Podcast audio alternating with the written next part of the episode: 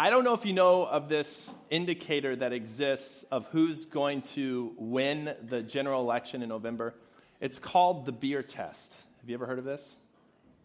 The beer test is basically a test of likability. And the person who wins, or the candidate who wins the beer test, is the candidate that the most people would like to sit down with for uh, a cup of coffee or, to, or a cold one. And who among the candidates would you most like to have a conversation? Would you feel the most comfortable sitting down with? And over the years, this has been one of the most reliable tests as to who wins the presidential election, who wins the beer test. So it first became a really big deal uh, back when, I don't know if some of you remember this or not, George Bush, Herbert Walker, or whatever, W, was running against John Kerry. And John Kerry was known as the candidate who was probably the most intelligent, um, the most prepared in many ways, but also perceived as a total snob. Right? So that was one end of the spectrum. Then you had George W. Bush, who was considered less intelligent and also uh, much more likable. And so George Bush won the beer test and also won the election. Now, the funny thing is, is that George Bush and John Kerry come from very similar backgrounds. They were both born into very wealthy families. They both were born with the silver spoon in their mouth. They both went to Yale University. Yet one was considered relatable and one was considered unrelatable. So you might be wondering who wins the beer test this year? Any, any guesses?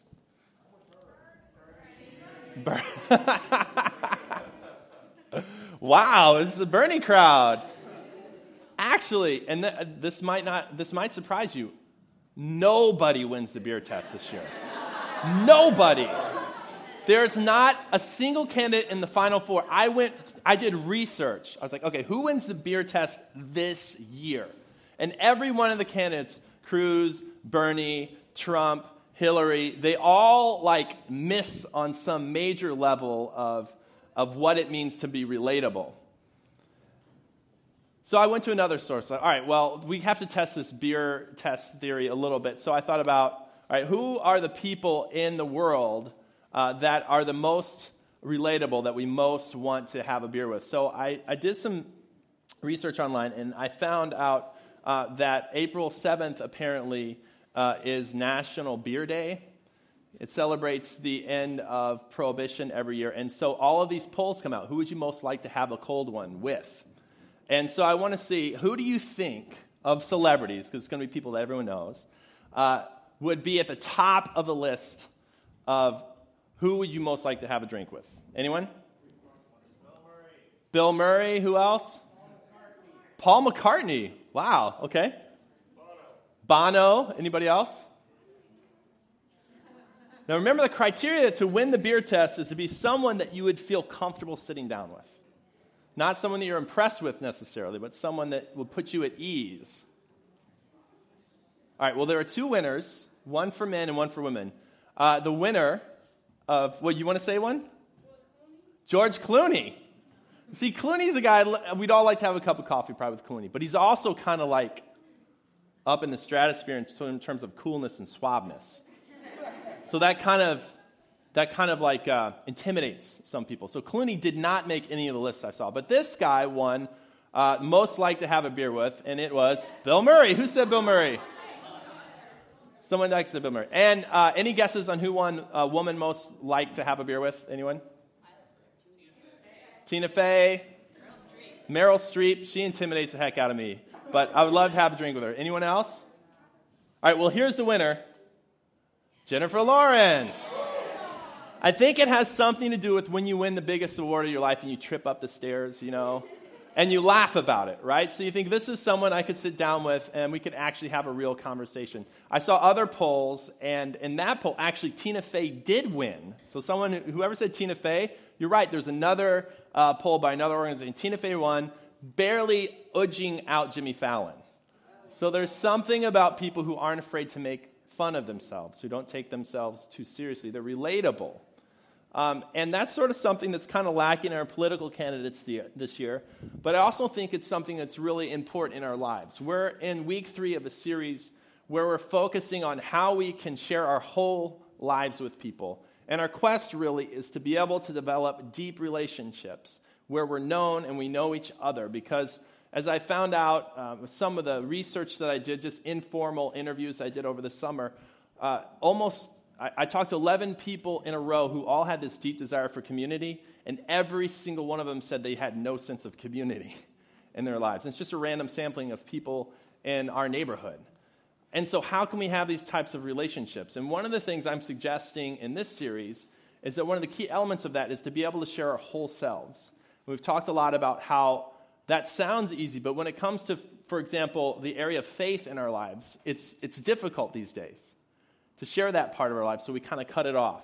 Maybe we edit it out. And as a result, I think we lose. Everyone loses. Everyone in this room, everyone in the community that we know. Because whenever you shut off an area of your life, there's a level of relationship you can't get because you're closed off. And so, one of the things I found is really helpful in terms of being able to share that part of our lives is basically as people being people who can pass the beer test, who people want to talk to, um, who we want to be around, uh, where it's comfortable, where they don't display some of the things that sort of knock, you know, Hillary, lover, hater, I'm not, the thing that knocks her out of the beer test is that she's uh, often considered, um, I wrote it in here. So it's not my opinion. I'm not saying it's my opinion. Um, but ingenuine is the thing. With Trump, it's the arrogance that he's perceived to have, Trump fans. I'm not saying, I'm just saying. I just read the articles, all right? And so Trump is often considered to be an arrogant person.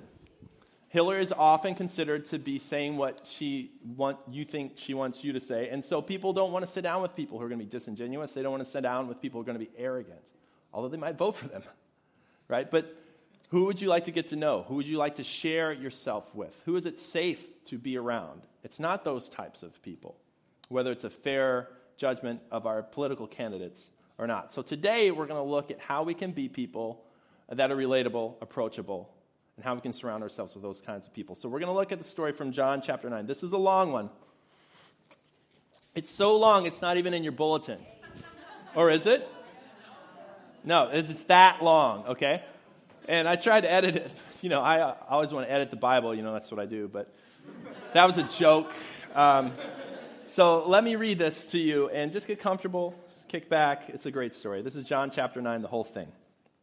As he went along, this, this is Jesus. As Jesus went along, he saw a man blind from birth. And his disciples asked him, Rabbi, who sinned, this man or his parents, that he was born blind? Neither this man nor his parents sinned, said Jesus. But this happened so that the works of God might be displayed in him. As long as it is day, we must do the works of him who sent me. Night is coming when no one can work. While I'm in the world, I'm the light of the world. And after saying this, he spit on the ground made some mud with saliva and put it on the man's eyes. Go, he told him, wash in the pool of Siloam. So the man went and washed and came home seeing. And his neighbors and those who had formerly seen him begging asked, Isn't this the same man who used to sit and beg? And some claimed that he was, and others said, No, it only looks like him. But he himself insisted, I'm the man. How then were your eyes open? They asked. And he replied, The man they called Jesus made some mud and put it on my eyes. He told me to go to Siloam and wash. And then I did. I washed, and I could see. Where is this man? They asked him. I don't know, he said. And they brought to the Pharisees the man who had been blind. The Pharisees, you don't know, they're like this really religious group. They're really serious about the Bible. They study it, and they've really got it down uh, to a science. And they're very passionate about their faith. So they brought to the Pharisees the man who had been born blind. Now, the day on which Jesus had made the mud and opened the man's eyes was a Sabbath. Therefore, the Pharisees asked him how he'd received his sight. He put mud on my eyes, the man replied, and I washed, and now I see. And some of the Pharisees said, This man is not from God, for he does not keep the Sabbath. You weren't supposed to do any work on the Sabbath, but Jesus healed this man on the Sabbath. Then they turned again to the blind man. What have you to say about him? It was your eyes he opened. The man replied, He's a prophet. They still did not believe what uh, that he had been blind and had received his sight until they sent for the man's parents. Is this your son? They asked. Is this the one you say was born blind? How is it that he can now see? We know he's our son, the parents answered, and we know he was born blind, but How he can see now or who opened his eyes, we don't know. Ask him. He's of age, he will speak for himself. His parents said this because they were afraid of the Jewish leaders who had already decided that anyone who acknowledged that Jesus was the Messiah would be put out of the synagogue. And that was why his parents said, He's of age, ask him. The second time they summoned the man who'd been born blind. Give glory to God by telling the truth, they said. We know this man is a sinner. And he replied, Whether he's a sinner or not, I don't know. One thing I do know I was blind, but now I see. And they asked him, What did he do to you? How did he open your eyes? And he answered, I've told you already and you didn't listen. Why do you want to hear it again? Do you want to become his disciples too? And they hurled insults at him and said, You are this fellow's disciple? We are disciples of Moses. We know that God spoke to Moses, but as for this fellow, we don't even know where he comes from. The man answered, Now that is remarkable. You don't know where he comes from, yet he opened my eyes. We all know that God does not listen to sinners, he listens to the godly person who does his will. Nobody has ever heard of opening the eyes of a man born blind. If this man were not from God, he could do nothing. To this they replied, You were steeped in sin at birth. How dare you lecture us? And they threw him out. And Jesus heard that they had thrown him out, and when he found him, he said, Do you believe in the Son of Man? Who is he, sir? The man asked. Tell me so that I may believe in him. Jesus said, You've now seen him. In fact, he's the one speaking with you. Then the man said, Lord, I believe, and he worshiped him. And Jesus said, For judgment I've come into this world, so that the blind will see, and those who see will become blind. Some Pharisees who were with him heard him say this and asked, What, are we blind too? And Jesus said, If you were blind, you would not be guilty of sin. But now that you claim you see, your guilt remains. It's a good story, right? It's worth 41 verses, I think. Glad no one edited it. So, in this passage, besides Jesus, all right, that's not fair. Jesus off to the side. But in this passage, besides Jesus, who would you like to meet for a cup of coffee or for a beer? Now, think about it for a second. Now, I'm going to venture a guess. It's probably not going to be the Pharisees. They don't come across so well, right? They're very confident, but they also seem to be total jerks. They don't really listen to anyone, and they certainly have an agenda. They already know what they think before they meet this guy. And so, probably not them, right? Okay. So, another big group in this story, they don't get a lot of play, but is the disciples, the people who are already following Jesus. Now, I think if you heard more than just this story, you might think, oh, they'd be interesting to get a cup of coffee with. But if you just looked at this story and all we had was this, you probably wouldn't want to meet up with them either. They meet this guy, he's blind, and they don't think anything about helping him. All they think about is, ah, whose fault is it that this guy's blind? And so they're kind of judgy. And they're not very compassionate people. Those aren't very relatable people that you typically want to sit down and hang out with, right? So I think that leaves us with the man who's born blind. Would you agree? He's probably the guy that all of us or most of us would most likely like to sit down with. He would pass the beer test, if you will. Um, he seems to have a bit of a sense of humor. Uh, he's got a great story to tell. He seems approachable. So, this is our guy. This is the guy we're going to look at today to see what we can learn about, about how we can share our lives with folks, with each other, in a way that's approachable, that makes us want to hear more, that makes us want to dive in more. And I'll confess, I've read ahead a little bit, and I'll tell you that I think that what makes this healed man so remarkable or so relatable, actually, is that he displays some humility. That's what you get with him. And this, I think, is what makes all the difference. You can see that in a few ways. First, I think you can see that it's important to know your limitations. Now, there's this large, overarching theme in this passage. I don't know if you notice it. I'm sure you did. It's blindness, right? So there's this man who's born blind and he's healed. But more than that, I think there's this big question that's posed to everyone in the story and to us as we read it is what is blindness? And specifically, what's spiritual blindness? And all the questions seem to be spiritual. The questions like who sinned? Um, is Jesus a sinner? What does the law say about working on the Sabbath? Who's the Son of Man? These are big theological ideas which altogether push the reader to ask the question that the Pharisees asked at the end, which is what? Am, am I blind too? And it's a fair question. Because if you look at this story, the people that you would expect to know the answers, the people who say they're the people of Moses, who have studied the Bible, really miss the boat, right? In, in a horrible, horrible way. But at the same time, you know, when you see that in a story, you think, all right, well, the people who are supposed to know what's up don't. Then you look and you look at the people who aren't supposed to know, right? The unexpected sources. And a lot of times in the stories of the Bible, it's the unexpected person that makes the biggest difference. If you read the story of the unexpected person, he is the man who's healed and he gets some cool things, right? But he also misses some things. So notice when he's being quizzed, he says, Nobody has ever heard of the opening of the eyes of a man born blind. If this man were not from God, he could do nothing, right? And his courage, I think, is really inspiring. And what he says isn't all wrong, but it's not all right either. So if you keep reading the story of Jesus, you'll find at one point where he says that specifically certain people will prophesy, drive out demons, and perform miracles in his name. But at the, at the end, Jesus will say, I never knew you. God's grace like hits people all the time through any source. So just because something good is happening doesn't mean someone has God's stamp of approval on everything in their life or everything they're doing.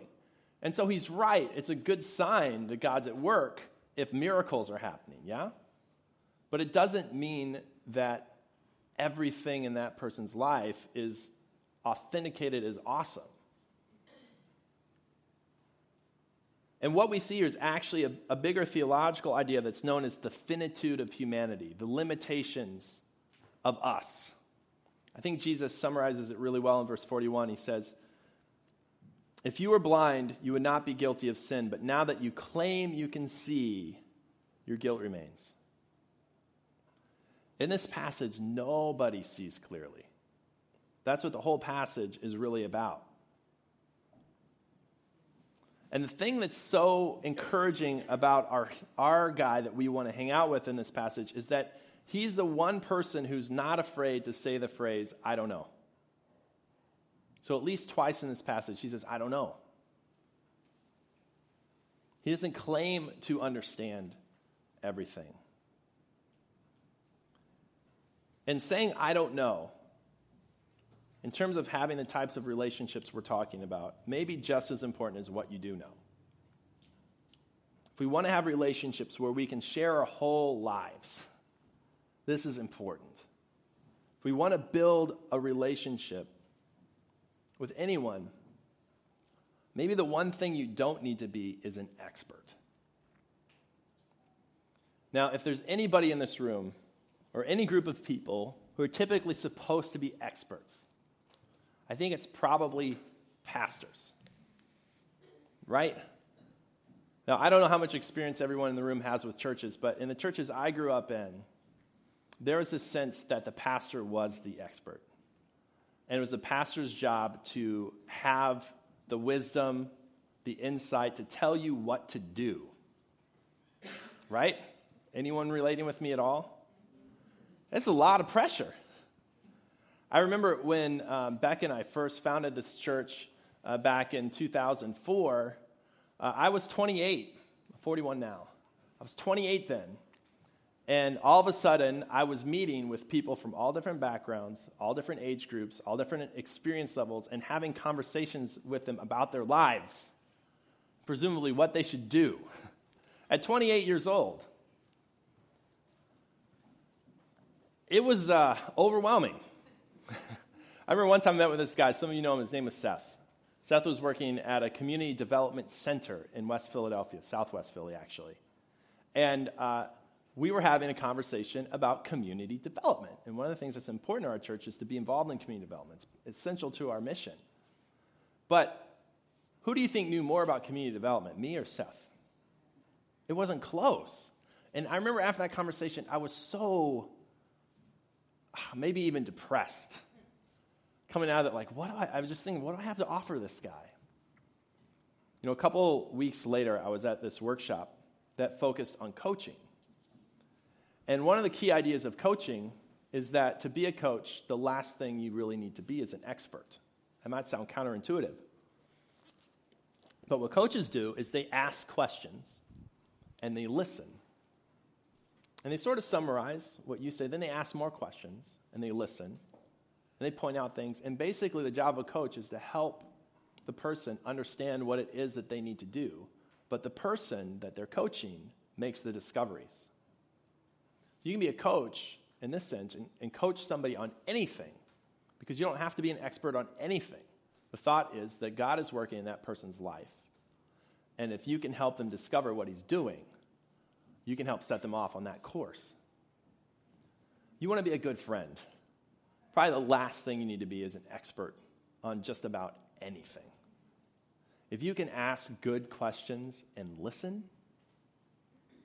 and encourage what you see happening in someone's life as they tell you their story. If you can ask some great questions and help them see what God is doing, man, that you are on the road to like a really amazing relationship.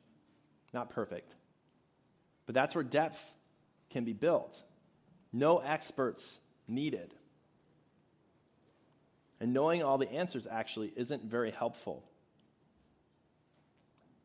But another thing is, and that's this, and that's it's helpful to be growing, or at least trying to grow.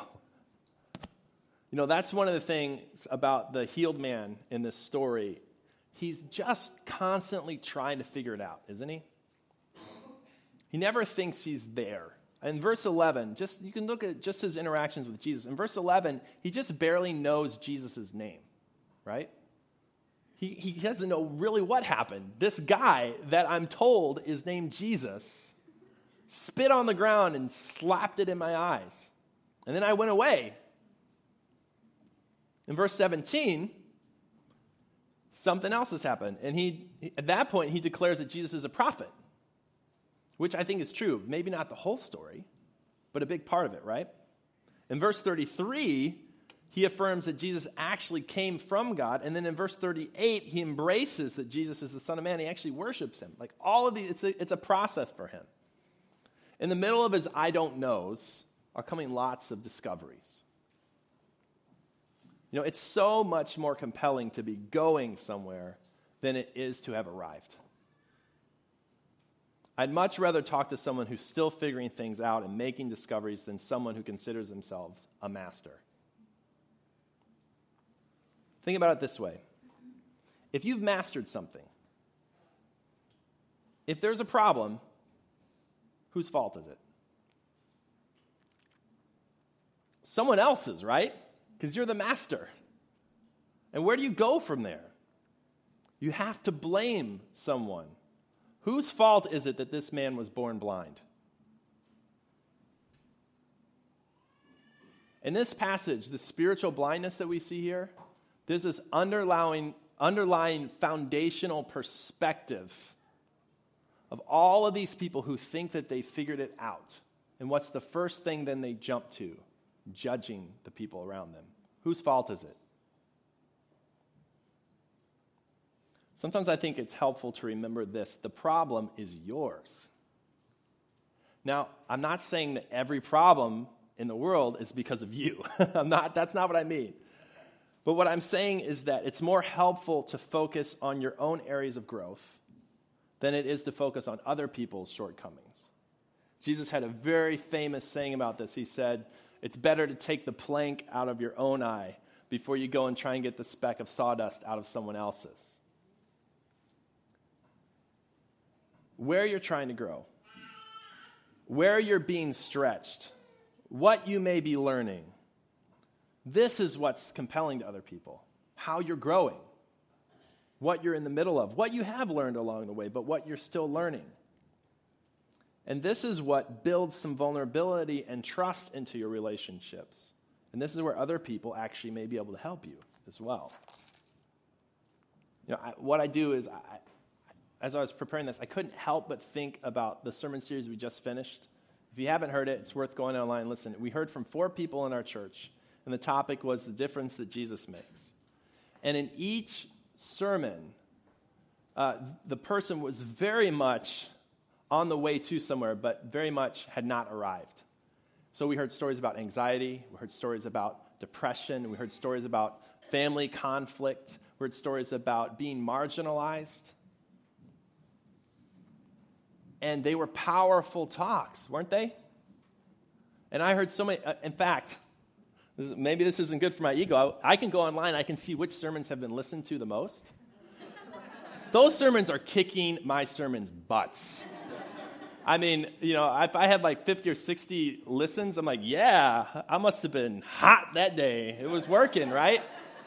Some of these talks are like up over 100 listens because they're real stories about people on a journey, growing, honest about their shortcomings. It's much more compelling to be going somewhere than to have arrived. And your relationships will benefit. It's not that you can't have anything to share and that advice is ever all wrong. No. But in general, going somewhere, you can go somewhere together. If you've already arrived, who's going to go with you?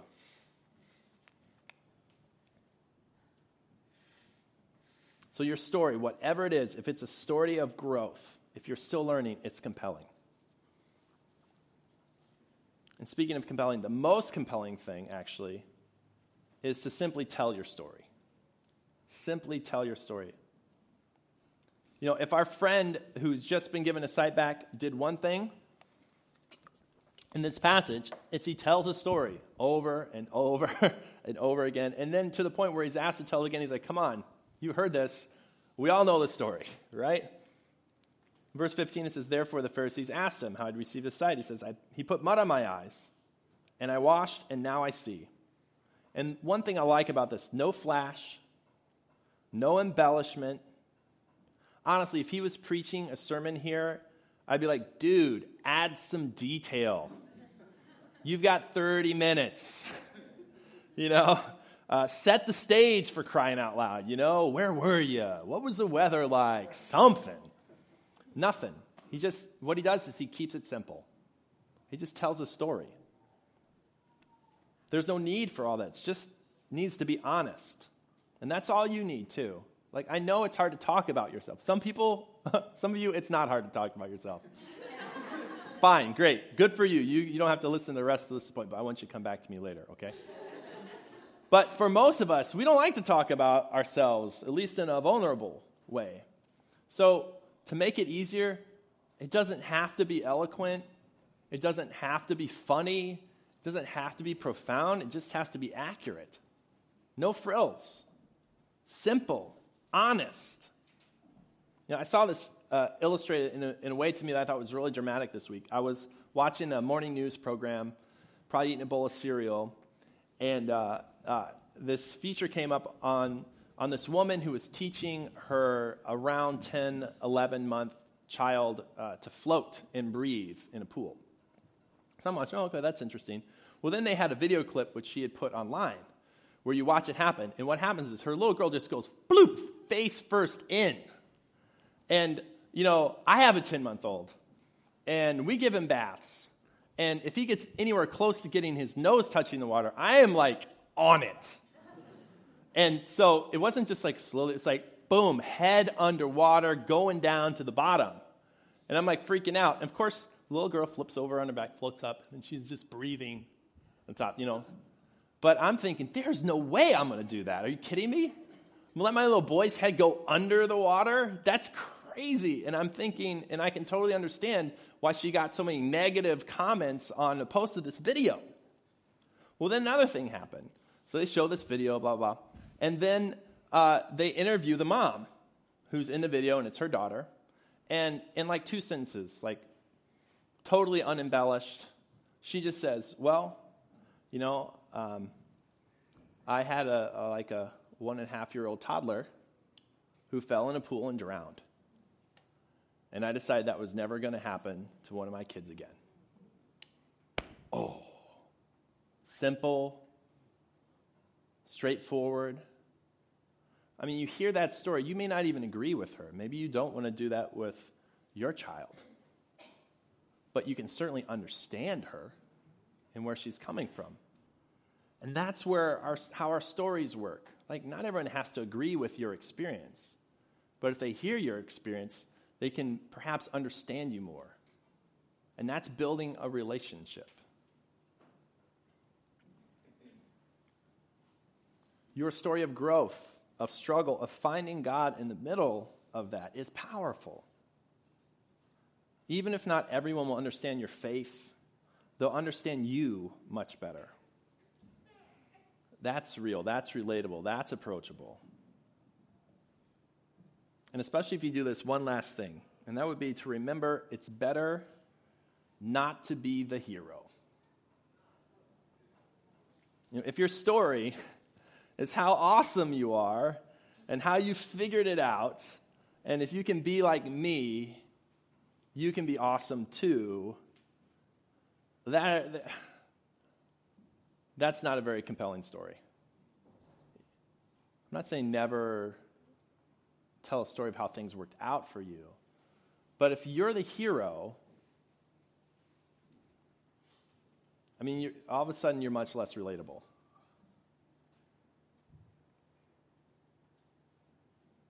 But if your story was how you were stuck and how your faith or how Jesus made the difference, well, then there's hope for everybody. In verse 11, he replied, The man they called Jesus made some mud and put it on my eyes, and he told me to go to Siloam and wash. So I went and washed, and I could see. A little later, he says, Jesus put mud on my eyes, and I washed, and now I see. In verse 27, I've told you already, you did not listen. Why do you want to hear it again? Do you want to become his disciples, Jesus' disciples too? Our guy in this story is always pointing away from himself to something else. He's pointing Jesus.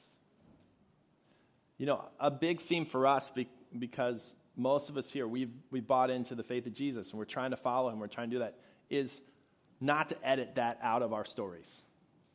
And we've talked at length, I think, about how uh, none of us really loves the pictures of Christians out in popular media today. We don't necessarily think it reflects us or our faith.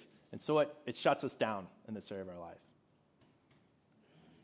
But let this guy encourage you, man, that's the best part of the story. That's the difference maker. Everyone has stories of failure. We all have stories. But if you can have a story of something that actually helped you in life, all summer I talked to people, and just like they weren't connected to community, one theme that came up is that people are really uh, looking for something that helps them. And one of the turnoffs that a lot of folks have to spiritual communities, particularly churches, is they feel like churches are just out to build themselves up. And so the goal is to get bigger, to have more people. Uh, but who they are or who people are is secondary or way down the list. It's not that way with Jesus. Jesus wants to help us, He wants to make a practical difference in our lives. And so, a story about a real change, something that really made a difference, has a lot of oomph to it. Keep Jesus in the story. If he's in there, don't work him in if he's not. Don't make it up, but if he's in there, just be yourself. Share your whole self.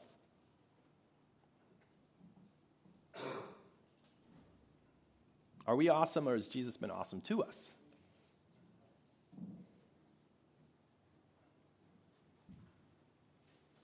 But I will say this, and this is my little teaser for next week.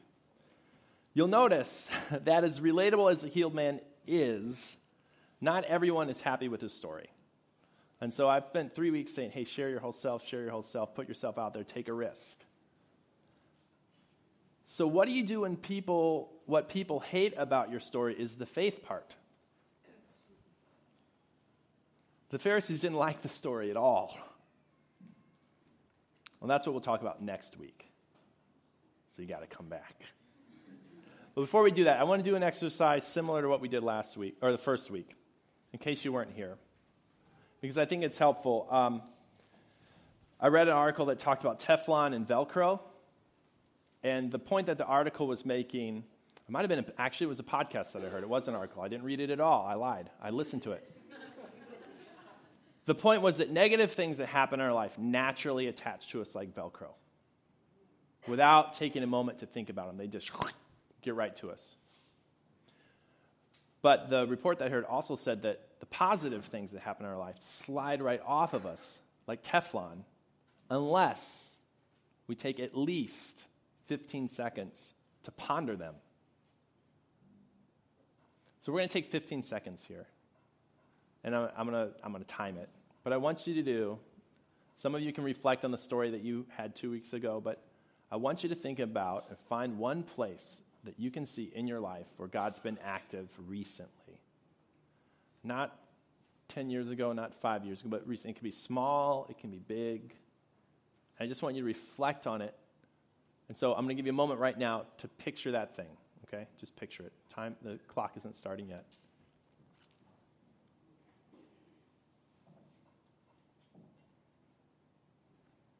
I'm not texting a friend, I'm getting my timer out. All right, do you have something in mind? Doesn't have to be fancy. I want you to take 15 seconds and just close your eyes and just try and suck it in. Something that your kid did that made you smile, something that happened at work, something on the block, a little breakthrough, something that you've been trying to get over and you had a moment where you felt like you did. And just reflect. Here we go.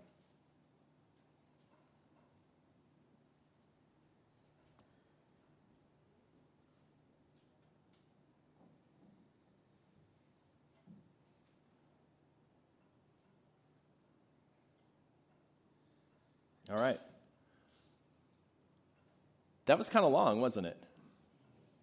Now, in your life, how many times do you take that long to think about something that made you smile or that you're thankful for? That long.